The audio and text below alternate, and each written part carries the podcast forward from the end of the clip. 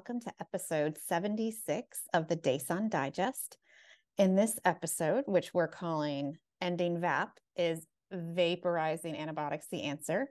Jeannette Bouchard and I will review a recent paper from the New England Journal of Medicine that looked at aerosolization of amikacin in an ICU population with some prolonged durations of ventilation. Uh, welcome back to the podcast, Jeannette. Thank you. I'm glad to be here and glad to be discussing a topic that has been getting some questions around our sites here. Yeah, absolutely. I've been getting lots of questions about whether this is something we want to implement. So it's probably a good idea that we take some time to drill down. Do you want to quickly go through the study for everyone?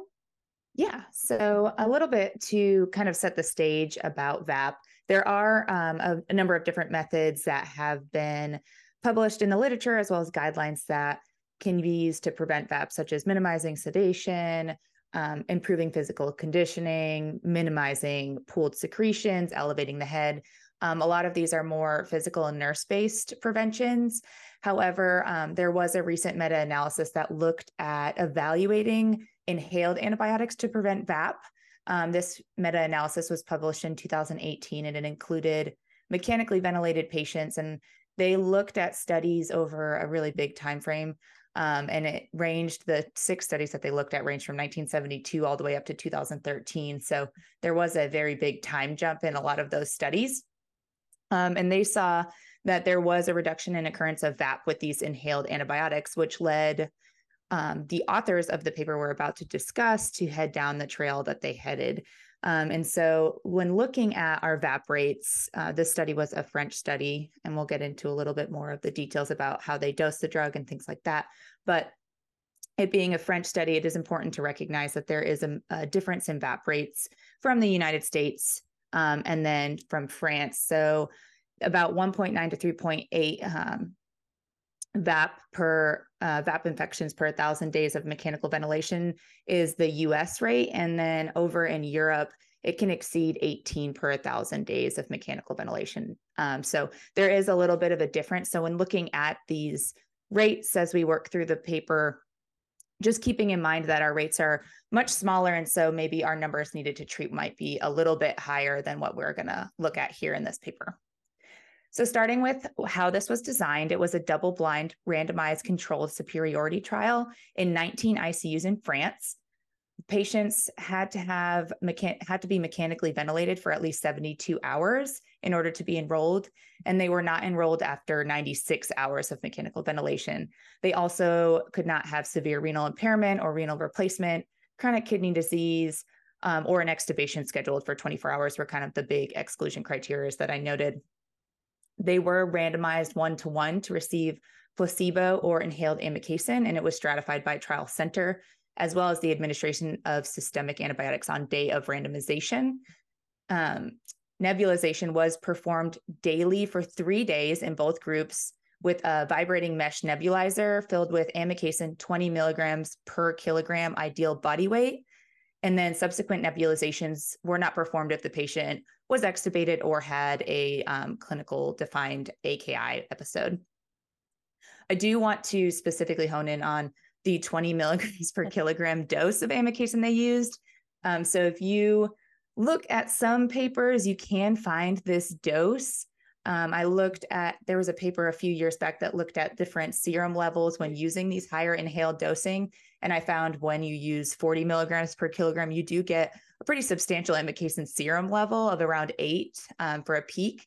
And so using these high doses that we aren't typically used to here in the United States can prove to um, get some systemic levels, which is the whole reason why we use inhaled anti- or we want to use inhaled antibiotics in the first place is so you reduce that systemic exposure. But when you increase the dose like that, you might get a little bit more systemic exposure. Yeah, and I, I think it's just really important to highlight and remind everyone that while we have inhaled liposomal amikacin here in the US, um, administered under the brand name Arikayce, you know, the dosing of that is 590 milligrams a day.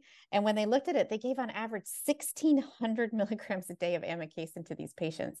I just think that that's, it's, it's just a huge difference. And I know that since this article and the summaries of this article generated so much interest across our network to say, should we go and implement this? Throughout our ICUs today, we have to really think about this is not the US aerosolized amikacin that we're talking about. It's really a much higher daily dose that have a lot of implications that you've already brought up. But yeah, I was stunned when I saw those doses.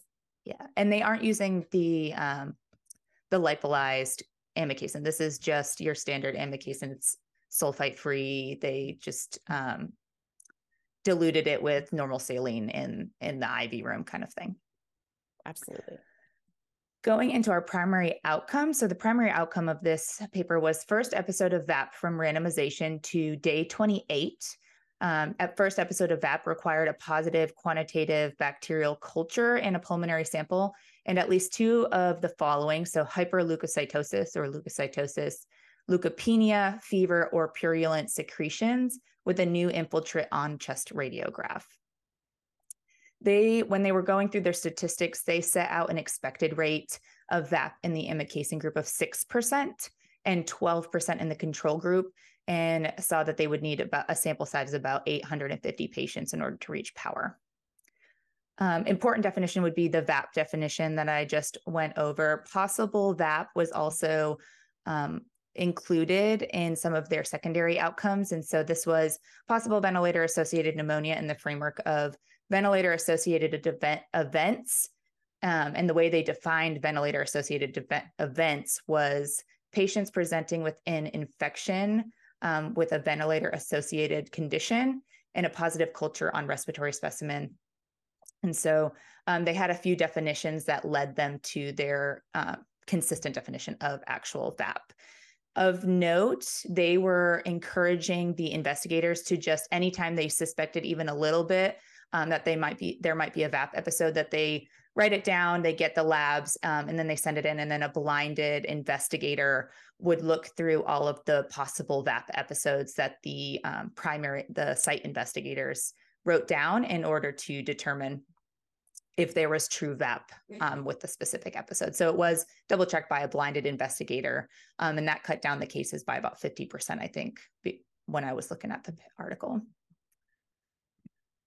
going into the results so this was the time frame for this study was july 2017 to march 2021 so note that this was during covid and they did include covid patients. They did not exclude covid patients. They screened a lot of patients. Um, 6,419 patients were assessed for eligibility. And this was just their patients. They took that had at least 48 hours of mechanical ventilation uh, and they got it all the way down to 850 patients. So that's about an 87% exclusion rate. Yeah, Jeannette, I just also want to point out that so that was 6,400 patients who got to that 48 hours of ventilation.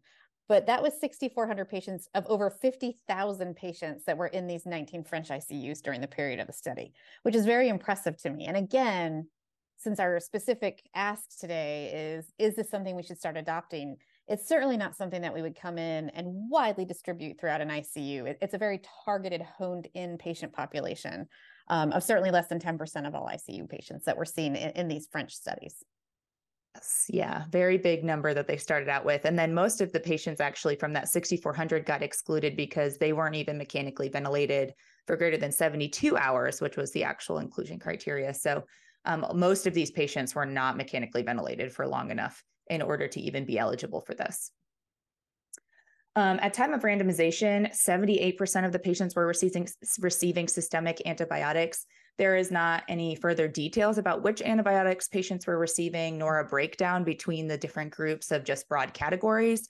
Um, we just know that most of these patients were on some sort of systemic antibiotic at baseline. And if you look um, at the uh, admission diagnosis for a lot of these patients, it was either infection or respiratory failure. Um, and so a lot of these patients are probably on antibiotics for their infection that they came in for, but we don't have further details, which the pharmacist in us is very upset about.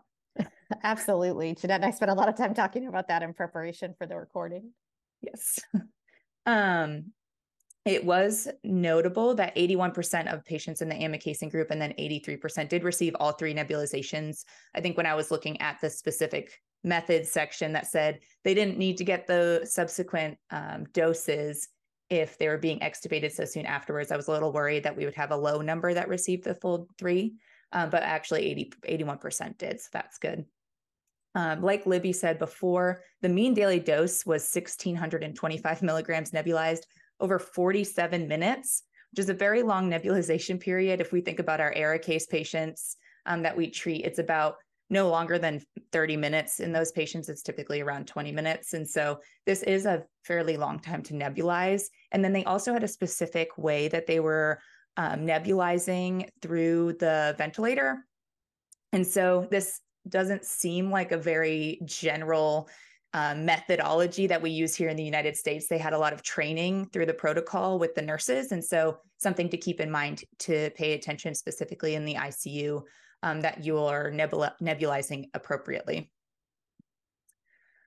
Most patients um, had similar SOFA scores, SAP scores um, between the two groups. So they were fairly similar between the gr- two groups, even all the way down to the ICU days of admission. Um, and so with that, it's a pretty um, good look at um, direct comparison between control and amikacin. When looking at primary outcomes, the first episode of ventilator associated pneumonia developed in 62 patients, or about 15% of the amikacin group, and then 95 patients, or 22% in the placebo group, which was statistically significant. Um, the first episode of ventilator associated pneumonia after randomization occurred at a median of about 10 days um, after uh, randomization in the amikacin group, and then nine days in the placebo group. So um, the authors do note that they weren't powered to investigate death or length of ICU stay, but um, the results did not find a difference between mortality or ICU length of stay or mechanical ventilation um, between the two groups. Libby, do you have anything else to add in terms of results before we kind of dive into a couple of discussion points? Um, those are kind of the highlights, the biggest things being there was a difference in ventilator associated pneumonia. However, there was no mortality benefit, nor was there an ICU length of stay benefit, nor was there a ventilator uh, days of therapy uh, benefit. Yeah, absolutely. I guess I'd also add that when you look at other secondary outcomes like the ventilator associated events, et cetera, uh, there was a slight favoring, but not not enough to really um, cause us to want to implement that for this either. Um, I think that something else that really struck me is they did sort of pivot from their primary analysis from just the incidence of VAP in their two groups over to that time to event analysis. Uh, they said due to some underpowering, but they had, you know, pretty robust rates of infection. They had a big difference between the groups. And so I thought that was pretty interesting that they pivoted on their analysis um, post hoc. Yeah, I didn't completely understand why exactly they did that. Like, like you said, their their rates were almost double what they anticipated. So normally, when that happens, you don't think that um, meeting your primary outcome will be super um, difficult. But I guess they pivoted for unexplained reasons. Yes, um, interesting, um, certainly. and then we were talking about this a little bit, but there was a larger number of patients with steno um, on their microbiologic specimens, as well as there was a zero percent Acinetobacter in the amikacin group, and then three percent in the um, placebo group, which was also interesting. Which kind of leads us back to information on those systemic antibiotics um, was there a difference in specific coverage that some of these patients were receiving where it might lend the placebo group to grow out things that maybe weren't covered by their systemic antibiotics? Yeah, absolutely. And I know they did block randomization, so there should have been equitable distribution between the groups by site and, you know, including the various strata they use, like whether or not the patients were on existing antibacterials. But because they allowed so much standard of care per the different ICU protocols, and the facilities they were working in. I also was sort of interested in inter facility differences, which th- there just wasn't uh, any reporting of that. In terms of other uh, points that I kind of wanted to touch on, so with their primary outcome being involving sputum culture, there was I was questioning a little bit about is amikacin just sterilizing, you know, the upper respiratory secretions, and they do touch on that with a few of their other definitions, which kind of root out um, the patients who might have just been um, having VAP because of sputum cultures. So it's likely not to cause a huge difference here, but it is a consideration, especially since you're using such a high dose of amikacin and in nebulizing it for an hour. Um, you would think that the upper airway would at least be pretty clean of any amikacin susceptible bacteria. or amikacin intermediate bacteria for that matter. And as you brought up already, you know, um, it's possible so many of these patients were on systemic amikacin as part of the protocol, um, just by absorbing it because of their pulmonary administration with those high doses. You know, being on a systemic aminoglycoside was an exclusion criteria for the protocol, so you could not enroll. But I wonder how many of these patients we ended up having detectable concentrations. I know we see it when we do some inhalational antibiotics and low concentrations at much lower doses here in the US. So it's sort of interesting to me. And and um, Jeannette pointed out when we were talking about this in planning, you know, there's no way for us to know because uh, investigators, everyone was forbidden from obtaining amikacin serum concentrations during the study. Yes, and for 48 hours after receipt of amikacin. So there was there was definitely no way you were going to see unless it was lingering for longer than that. Yeah, it was interesting. Um, the other note I wanted to kind of touch on is their VAP rate in their control group was 22%. Um, again, kind of like I touched on in the beginning, where Europe does have a little bit higher of a VAP rate than the United States. Um, 22% is a pretty high number, I think, for most institutions in the United States. There may be um, institutions that are up that high, but for the most part, and I think just anecdotally, Libby and I were talking about our different sites, and I, I don't know if many of our sites are really up that high. Um, but looking at the number needed to treat for that 22% is about 14 patients in order to prevent one VAP. And then if you're looking at potentially having a, a, a baseline VAP rate of even 10%, which is half of that 22%, and probably closer to where a lot of the United States are, although I think some of our sites might even be as low as like two to three percent. Um, your VAP number needed to treat to prevent one VAP is 30 um, if you go down, down down to a baseline of about 10%. So if you're thinking in terms of that, you would need to treat a lot of these very specific VAP patients in order to prevent one VAP episode. Um, and we don't even know if this truly prevents a lot of the reasons why VAP is bad, which is mortality and um, increased length of ICU stay and things like that.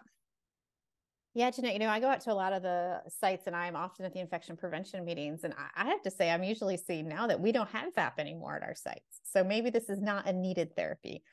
Of course, I say that somewhat joking, um, but definitely I agree with you. The, the rates that they report are certainly not things that we would find tolerable in most US hospitals. Yeah, I, I think you would have a pretty um, big black mark on your joint commission survey or your uh, DNV accreditation survey if you had your VAP rates that high. yes, definitely. Um, So yeah, thanks, Jeannette. So going through, is there anything else you wanted to point out in particular? I think you've hit some some great points, and I, I really hope that those listening understand that certainly an intriguing article. It, it does leave some remaining questions. I think you know it's it's nice to see some supportive uh, technically non-systemic therapies for prevention of VAP, which remains a lingering question out there. Um, but I think this one leaves a few more questions and answers, especially, you know, let's not forget that when we're talking about VAP, we are also very worried about pseudomonal infections. And with the new CLSI breakpoint changes, you know, would amikacin be the right drug for us to use in this setting? I don't know. You know, you're giving it locally. We're not depending on systemic administration, but still, it it just surprised. I was like, oh gosh, we aren't even going to be reporting amikacin susceptibilities to pseudomonas outside the urine anymore starting next year. So um, that also I struck me as a little bit interesting. It was it was interesting that they chose amikacin in the first place. A lot of the the studies that that 2018 meta analysis looked at, they actually used gentamicin um, in a lot of their studies, and I'm not 100% sure why they decided to go the route of amikacin. Maybe their susceptibilities just looked better, so they decided to choose that. Um, but like you said, a, a, lot of times tobramycin is probably the one we would reach for when we're thinking of pseudomonas. Absolutely. Well, thank you, Jeannette, so much for reviewing this article. I hope our sites find this helpful. Um, and we hope you all tune in in two weeks for episode 77, which will actually be our last for calendar year 2023. Um, so until next time, this has been another episode of the DASON Digest. Thank you, Jeannette.